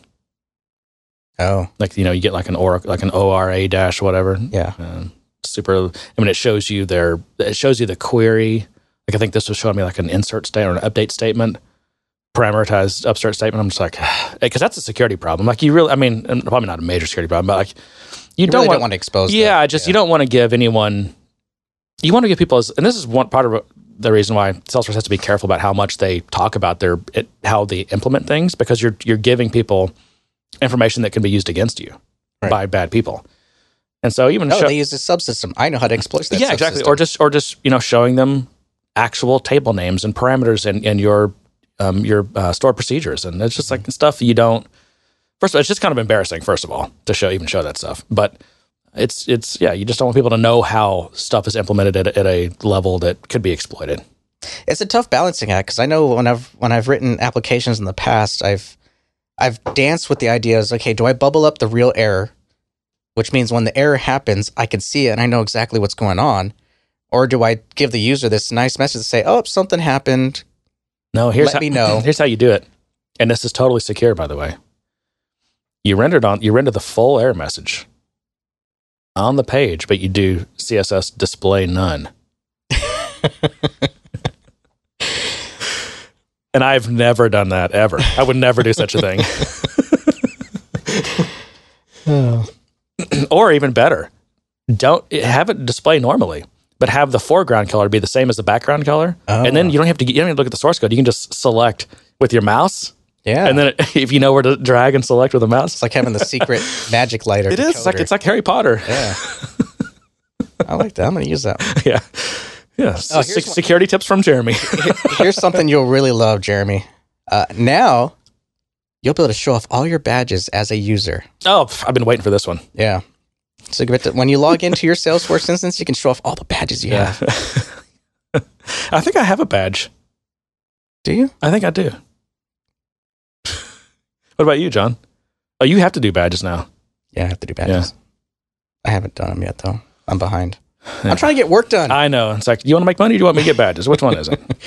uh, track time. There's a new time field that's available now. Hmm. What do you mean? Any it's a big deal field? To some people. Oh no, it's just time. Yeah, it's there's just no time. There's no date component. It's a time this, yeah. field, yeah. There's no date component to it, so it's it's just like yeah, what it's a it's like the wall time, like what time of it's not even is it it's not even time zone based, is it? That's a good question. I, I think know. It's like ten. It's just the concept of ten a.m. Not specific to any time zone. It's not a point in time. Yeah, it's a wall clock notion of time. Yeah, so that's there, which is not confusing at all. Uh, let's see. We talked about my domain. Um, light, there's a new Lightning component library, and I've been using the hell out of this. It's it's much nicer. Um, so wait, a new Lightning component library? It, uh, like a new suite of components, like a resource library, like a, a doc. Oh, system. It's a library of people. It's a doc system. It's a document resource system. Okay, so explain because I'm I'm not following. They call it the it, so you have the component library. Okay, and. So that you can see what the components are in the. There's like widgets of. of st- it's it's a documentation thing. Oh, okay. Okay. Uh, so there's a there's a generic one that's available. It's like developer dot salesforce dot com docs component library blah blah blah. But I think you can also access it from directly in your system, and that gives you context of things in your system as well. I believe I might be wrong on that one, but um, anyways, it it breaks out all the different components. So you can see that it has all the documentation on it. It has the documentation on the interfaces and the events. So everything's all in one place. And it's much more convenient than the what you have today with the help docs. And you have that generic search bar, and which is and it's incomplete. It doesn't have all the, the guidance and everything and all the values that you need. Like this parameter, here's the values that that parameter accepts. It, yeah. You know, the current docs don't always give you that. So that's there. Um, I like it, and I've been using it. I definitely like some good documentation. Yeah. That'll be helpful when I learn Lightning. uh, so this one, it, this one, this one, I'm not a fan of, but it's happening. Um, they're updating some C S S names in the Lightning component in the Lightning Design System. So um, where they used to have underscores, now they have double dashes, and I don't know. They you can't mix those. It, like if you're, they're doing like a B E M type thing, right? So the weird thing is, is they've always been on B E M. And uh, a, a highly B E M in, influenced. Yeah, but it's so, not, it's so not like the text B E M, they have right? is uh, C S S class names uh, used by Lightning components have changed to match the block element modifier, which is B E M mm-hmm. notation. So even though they've been using it, I think they had instances where they weren't using it or using it incorrectly, and so they've modified them to be more in line with B E M. Um, so th- the example they give is um, the padding. So the the, the padding. Class, mm-hmm. which is S L D S P dash, um, you can do around, vertical, horizontal, mm-hmm. and then you would do. Nor I think today it's um, dash dash small, and it becomes like underscore small instead of the double dash. So they have like little utility classes like that for just padding and stuff. Yeah. How do you feel about you? What's your theory on? Um, How do you design C S? How do you prefer? Do you, do you like having a bunch of utility classes, kind of like how Bootstrap does? They have all these little utilities for different amounts of padding or whatever. Or do you like a more component-based where... They have a combination of both. Yeah, they do, don't they? So I'm just wondering what you like, what you prefer.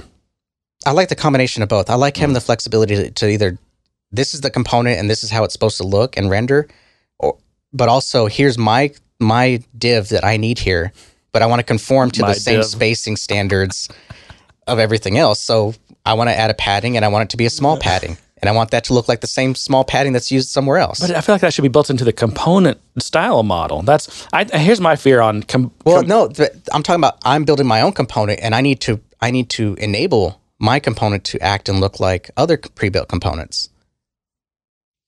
Yeah, I mean, I feel like you should be able to somehow inherit their C S S or something. You know, I, I don't know. Uh, but anyway, I guess, that gets ugly. So I'm I'm just I'm just speaking really broadly here. But if you give the developer a library that's got You know, like a well-designed, you know, a C S S library that's got a well-designed uh, set of, of classes for components that, you know, and it's, you know, you just say, hey, this is a sidebar. Mm-hmm. You know, you just give it class equals sidebar, and it's got the padding, the margins, the everything you need. Like, you don't have to do about, you don't have to, in your markup, you don't have to put a bunch, you know, all these utility classes and, and elements to hold utilities and things, you know, those utility classes. You just, it's all designed into the component.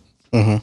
But if you also give them utilities in addition to that, what happens? They'll just end up using a bunch of utilities. They'll to to hack instead of because sometimes you're like, oh, I can tell I'm not using this right. I, I can either figure this out, or I can just shim or shiv. In your case, I can just shiv some a padding u- utility in here, and it'll fit. It'll get it where I want it. When in reality, yeah. like, you just weren't using that component right. Right. No, I get that, and and that's a very true statement, and, it, and it's very much wild wild west out there when it comes to components and styling, and especially with the combination of officially official Lightning component tags that generate a component for you, yeah. including all the styling. And we're still dancing the line of having to use the Lightning Design System. So like there's no activity timeline component available. Yeah. So you have to go to Lightning Design System, get the markup, and use that. Well, I've done that. And in this release, so heads up, they changed that timeline. Mm. It now has a collapsible thing, and the, the way it shows the information has this new like content area that's bordered and grayed out, so that they look and feel of it has changed, and the markup has changed significantly. Um, so I'm actually having. And if you to, were styling the internals of that, then that's is that what you're saying? That's the, you're you're gonna have to restyle it. Yeah. So what happened is uh, one of my project managers said, "Hey, uh, their their sandbox got upgraded to the new Summer eighteen. I think that's what it is. And this timeline doesn't look right." I'm like, "Oh yeah, I gotta fix that." And it, essentially, I have to go in and update a lot of the markup. Now, and the other popular JavaScript frameworks nowadays, the way you style components, um, let's say that you bring a third-party component onto your screen. If you attempt to style it, by default, you're only styling basically its most outer container. Um, if you, you, you, any any other styles that you create, you know, they're not going to apply to the internal markup of that component mm-hmm. by design, actually, right? Because that's one of the beauty of, of components is, right? You can bring them onto your screen and not worry that your existing C S S is going to bleed into them and screw them up. Right. Now, you can intentionally break that barrier yes. with, uh, it's either, what is it? There's a couple of different ways you can do it, the syntax. One of them, I think, is slash deep slash. The other one is like three arrows or something, three angle brackets, mm-hmm. um, which then cause it to kind of penetrate into that component and you, lets you to, but I, what I like about that is, is you know, it's a very intentional thing. Like, you know what you're doing. You're not going to accidentally style inside a component. Right. And I wonder, does, does Sel- why would Salesforce not use something like that? Well, they kind of do. They do. I mean, for, but you're saying you're having to style the internal. You're having to style the internals of this component because this component doesn't exist in Lightning. So, but it does exist in the Lightning Design System, which is just a okay, a so. spec of here's the markup for this component, and here's the styles you have to apply to this component to get it to look like this. Mm. And so you copy and paste the markup, and you paste it, and you manipulate it so it shows your content. Oh, so it's like here's what a timeline component might look like, its markup and its style. Right, oh, okay. Right. Okay. Interesting. And so because we don't have a version design system for our components, it's basically whatever the current version is, as they make changes to the, the class names, to the markup, um, we have to be on our toes to go in and check it, test it, and update it. Yeah. Um, or try to see if they've released an official component and use that instead, so that we're not having to, so that hopefully we get the benefits of it updating itself over time. Okay, gotcha. So that's the thing that's happening. Um, it also means, I, I guess from a consulting perspective, it kind of worries me because there's really no warranty work when it comes to these type of custom development. It, it, unless you have like a really good relationship with that client and you have ongoing development cycles and you, you can notice these things like like we did with this one client. And we could say, okay, we need to put in a fix for that so that when the, the new release comes out, the markup looks fine. It's not, it's not all, uh, it's not everywhere. Um, but it does kind of worry me for some of those kind of fire and forget type projects where they, oh, I just need this component to do this. And you do it and you move on and you haven't talked to the client in forever. And all of a sudden it breaks because Salesforce released a new thing, which is, I don't know. I guess it could happen with Visualforce too, depending on how you build it. It can, although Visualforce has been pretty damn stable. Like, I don't yeah. feel like it's suffered near as many of these things. Yeah, yeah, and that's that's. I guess that's the, that's what I'm leading up to. Is it feels like at least with Visualforce, it had versioning. If you were using an Apex as well, if you were using a certain command or using it a certain way, unless it was like some kind of global change they made, it would pretty much keep working the way it was even after new releases. Yeah, um, and I, you know, I've got um, I've had clients where they'll I'll maybe build an app for them. Uh, a client recently that the you know there's a mobile app that I built for them a couple of years ago, and um, you know they haven't really done much with that app since then, and they've come back recently and wanted to do something to it, and and I'm trying to explain to them. I'm like, okay, it's so the the world has changed so much. Like there's so much that's basically broken about this app because there's things in iOS and Android that are not supported anymore, that have been deprecated, and and all these like the frameworks and the components, everything I'm using, they've they've all been like they're basically not compatible. There's no way that you could um, you could you could there's no way this thing would even build right now against current versions of mo- of modern mobile operating systems. And so, and trying to explain this to people who are you know, not software engineers. They, they've, they've not people who have not built, been on a team that's built a software product before, and it's it's kind of it's hard to explain. And I and maybe it's not so hard. Maybe I just need to get better at it because I feel like that's an important part of my job mm-hmm. is to is to communicate and educate like that. But it's it's hard to explain. They and even even people who I feel like probably trust me, they're still they're very skeptical of this idea that that the software, even though they've done nothing to it, can just rot. Yeah. And it just does. And it's very hard to explain this to people. Yeah. Actually, that's going to be... Did you hear that Apple tangent? Um, and the, I guess in I, what's, what's the next iOS version? twelve, thirteen, twelve? Uh, it should be twelve, right? twelve. That they're they're not going to let you update your applications unless you support the new resolutions. The O S ten resolutions. So you can't go to the next major version of iOS? And, unless you... No, you, like, as an application maker, yeah? before you, mm-hmm. if you want to release a new version of your application...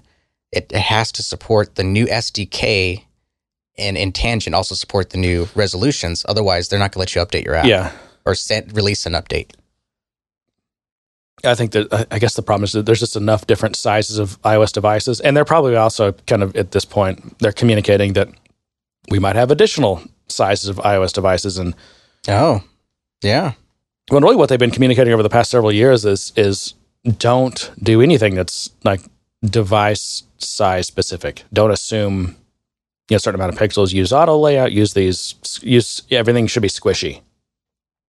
Well, I think the main issue with the O S ten is the notch, and so you're having to accommodate that notch. But you really, as a developer, you can't put anything up there, right? So yeah, your your content ends up behind the notch. Does it? No, no, no. Because hang on. Well, hang on. Let, let's be. So in some cases, yes, but in general, like, um, f- let's say, you know, you're not watching a full screen video or anything like that. Your content is not in the notch because the notch holds the title bar. Mm-hmm. So you that's really outside of your content, your app's uh, boundary. So like games for some for certain applications, if they go full screen, over, yeah. If you go full screen, screen. Yeah, right? Yeah, yeah. If you go full screen uh, and you hide, um, you, yeah, you can take you can you can choose to take over that. Yeah. Title bar. Is that what it's called? I think it. I think so. Yeah. Sure, why not? So, you know, the thing at the, the bar at the top that holds like the your, your time and your your battery status and all that stuff. Yeah. Yeah, that's true. I didn't think about that. So you you are going to Yeah, you have to just you have to know that there might be a notch there. don't don't put any major uh, gaming component there or or, or H U D there. Yeah. Um, right. Uh, so Locker Service uh, they're enabling the eval function. I think it's pretty brave. I'm sure it's a a uh, proctored eval. Yeah, it's, I don't think it's the. I think it's a safe eval, or yeah. it's a yeah. So oh, this whole Lightning service, it's it's it's actually kind of fascinating. I mean, I think they've done some interesting things with it engineering wise, and I guess it's something they they had to do. Um, there's some of the things that are interesting about it, though. One is that you can kind of opt out of the Lightning service as long as you, uh, what is it? If you, oh, if, as long as you set your your A P I to thirty-nine or less, right? Something like that. Yeah, but I thought you, you even, couldn't create new ones I think in you, that version. You can you not? I think I you can. Oh, maybe. Yeah, I don't know. Maybe. I mean, don't ask me. It's Lightning, right? So I'm the biggest Lightning dummy in the world. It's, it's not like ready. It's not ready. It's like instead instead of uh, instead of um, staying at a Holiday Inn Express, it's like um, you know, I don't know anything about Lightning, but I did go to Trailhead D X, and I sat in some sessions where they talked about this.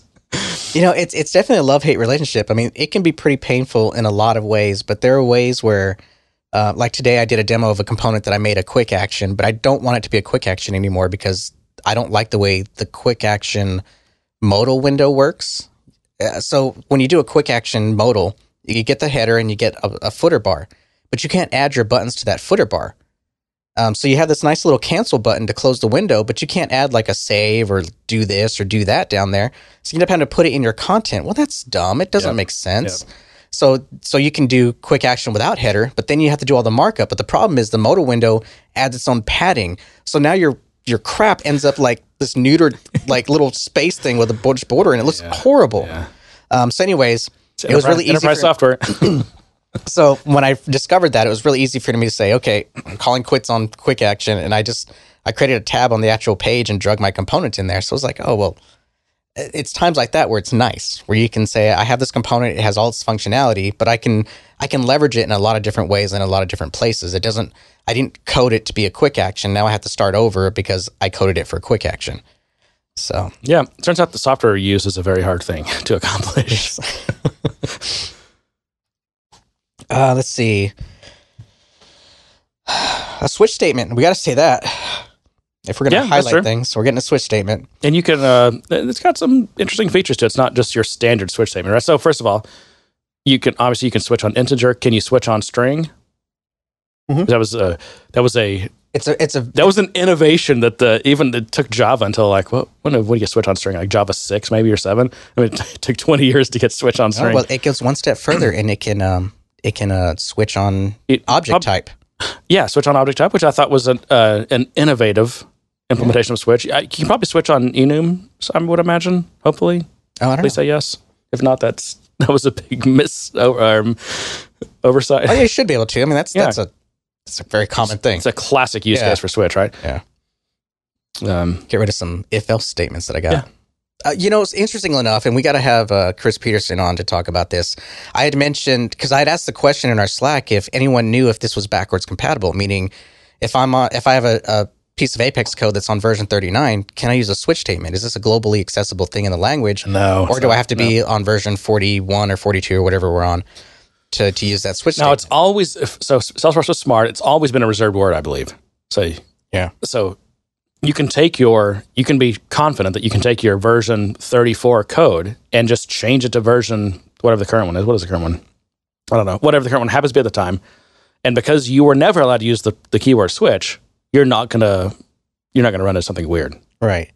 Well, uh, here, here's why I bring that up, because I said, or in my question, I said, is it backwards compatible or do I have to change my version of my class to the most latest version? And he said, a conversation we should have sometime is why that would be more pain than it's worth to up to upgrade my my classes. So I'm wondering if there's some- yeah he's saying don't even don't even move them. It's not yes yeah, that is, that isn't actually that would be a very interesting conversation. Yeah, we should have him on. Is it just like a, a like you don't really want to do that? It's not going to buy you much value, or is it there's something about the way the system handles that that, that might might yeah be more pain than it's worth. Um, also, so that- um, and I'm, I'm sure that Scott's already thinking about this. People already recommended this, but Scott could add something to Illuminated Cloud where, uh, like, the, I can't remember what IntelliJ calls them, but there's like these little suggestions it'll do. So it does these in like Java and Kotlin and even JavaScript, I think. Um, but if you let's say you've got um, a, a bunch of like if and then else if, else if, else if. If it sees that you're testing on the same like value or something, IntelliJ will say, oh, why don't you turn that into a switch statement? You know, I want to say that I... St- But I think Scott would have to add support for that. I think he might be. I, I don't don't quote me on that, but I thought I saw something about some new inspection things. And if you just hit alt enter, inspection and suggestion things he was adding, it just poof, poof does it all for you. Maybe. It's really cool. I, I use that all the time. All right. So here, here's here's another one that I'm really excited about. Bye-bye record type util class. What is record type util? It's a class that I have to write every oh, yours. single okay. time. What does it do? because well, because we've always had the well, not always, but in past releases, we got a describe record type method that would let you access record types without querying in, involving a query. Basically, you could say, "Give me the record type for this object," but and you could get a map and say, "Okay, give me the map of these record types," but it used the name, not the developer name. Oh. And so I've always had to write, continue to write a record type util class that would ma- create a map or of everything by developer name. Yeah. Well, in this release coming up, we'll be able to get the the the map by developer name. So I won't have to do that anymore, thankfully. So I don't have to incur that expense of a query every yeah. time I need to get a record type. Or cache it, whatever I have to do, singleton. Mm-hmm. Uh, Sockle count, we talked about that um, a while ago. Which one was that? Remind me. Um, so whenever you do a count, an oh, aggregate count. Oh, yeah, yeah. It doesn't, yeah. they don't, what is it? It counts one. The records don't count. It counts for you? Every result. So if, if it's like, count group by account name and there's three results, then it counts as three, whereas before it would count everything involved in that. So if it was if it was three records or three total aggregates, but each one of those represents ten, it wouldn't be a It'd count be of thirty against you. It would yeah. be a count of three against you. Okay. Yeah. That's good. I feel like that's more fair too. Yeah. I mean, I know that the the database actually has to has to do some work there, but I mean, come on. Come on, man. It's twenty eighteen, man. I know, exactly. It's current year, man. That's a pretty good Jeremy impersonation there, John. That sounds just like that, I'm sure. uh, uh, your your your uh, your Apex code can be bigger now. They upped the limit from three megs to six megs of total code. Yeah, that's a lot. I mean, that kind of, that's um. Yeah, that's, but apparently, it's not enough because in the note they said if you if you were approved for a limit higher than six, it'll stay. I think, yeah, I've got orgs that are, I think, ten. I know we've expanded past three, and I think they yeah. bumped, me, bumped us. That's some. That's a lot of code. There's a lot of code. I mean, certainly in the... How f- big is uh, um, Financial Force, uh, the enterprise libraries? How I don't know, but I'm, I don't know, but I'm... It's got to be two megs. I wouldn't be surprised if a typical Financial Force implementation, I mean, the the amount of code, if you added it all up, would be definitely in the megabytes. Yeah. And, and you know, the, the you know, God, God help you if you do have that much code because it causes so many problems. Um, you can't like a lot of the U I stuff actually for, for navigating through classes and things like that and setup just don't basically stop working. Mm-hmm. Um, a lot of the tooling stuff. There's things where, and it doesn't matter which of the tool, which tooling you use, whether it's IntelliJ or, or Illuminated Cloud or or Salesforce's.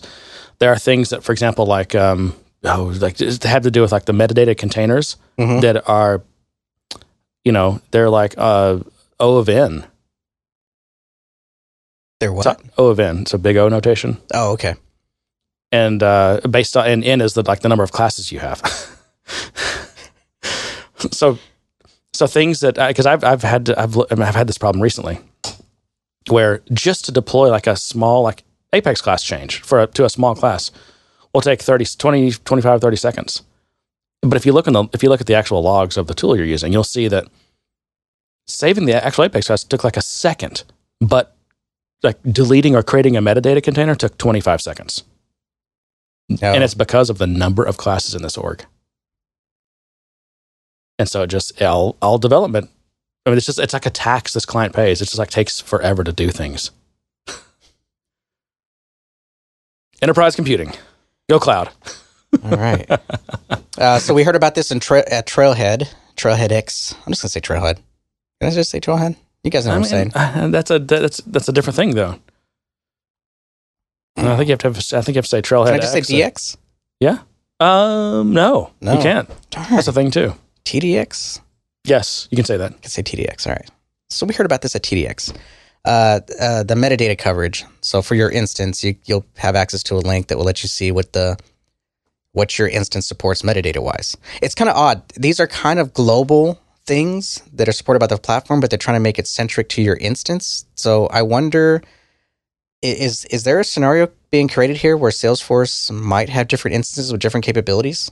Well, I think I'm not actually sure what you're talking about, but perhaps it's, you know, depending on what edition you have or what features you've decided to bolt onto your edition, but you've bought a la carte. Oh, yeah, that makes sense. So it's really important for I S Vs. That's why, yeah, yeah. To check to see if something's available. Yeah, so this is this is that tool that we we saw at that um, at one of the sessions, the keynote, I think the developer keynote that we saw, where they they'll actually show you what metadata types are supported in D X or what metadata su- support they have for features.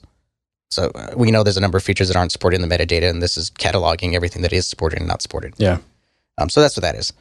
Uh, debugging is getting some attention. We get larger debug s- sizes. Um, it looks like the limit has been increased from two megs to five megs. Um, you can store up to two hundred fifty megs in the, in the entirety in the system, and logs are now going to be deleted automatically after twenty-four hours after instead of seven days, which I welcome. Did I don't see, need them for did that. Did you see long. The post that someone put in Slack the other day no. about this? So they're trying to debug and with the debugger open or whatever it was, and they're getting this message that, hey, you've got three hundred sixty-nine meg used of your two hundred fifty meg, so we can't let you debug anything. Oh. And it's also, and this person also posted a screenshot of the fact they had, there are no debug logs in Salesforce stored, or that are even visible. Like when you go to the to view the logs, there's none there. They're, they've all been removed, but it's still saying you've used three hundred sixty-nine of your two hundred fifty meg, so this person gets to do no no debugging. So there's likely a bug in the system somewhere that's not they, clear. They need that. to debug the debugging. debug, yeah. uh, there's something about um, being able to parse debug logs more more effectively. I'm not really sure, but there, it has something to do with the the replay debugger that's coming out. I think it's going to come out in a beta. I'm not sure if it's going to be in this release or the next release, but they they have that that whole. Um, they can't give you live debugging like we can with other languages, where you can step through and see things happening and variable assignments happen. But what they can do is record it and let you play it back, which it, it's not a bad idea. It's gives those, us what those logs need. Can get really huge, though. But yeah, yeah I mean, um, so that's the thing that's going to be coming. Uh, and then the last thing I made a note of is uh, Force dot com I D E two.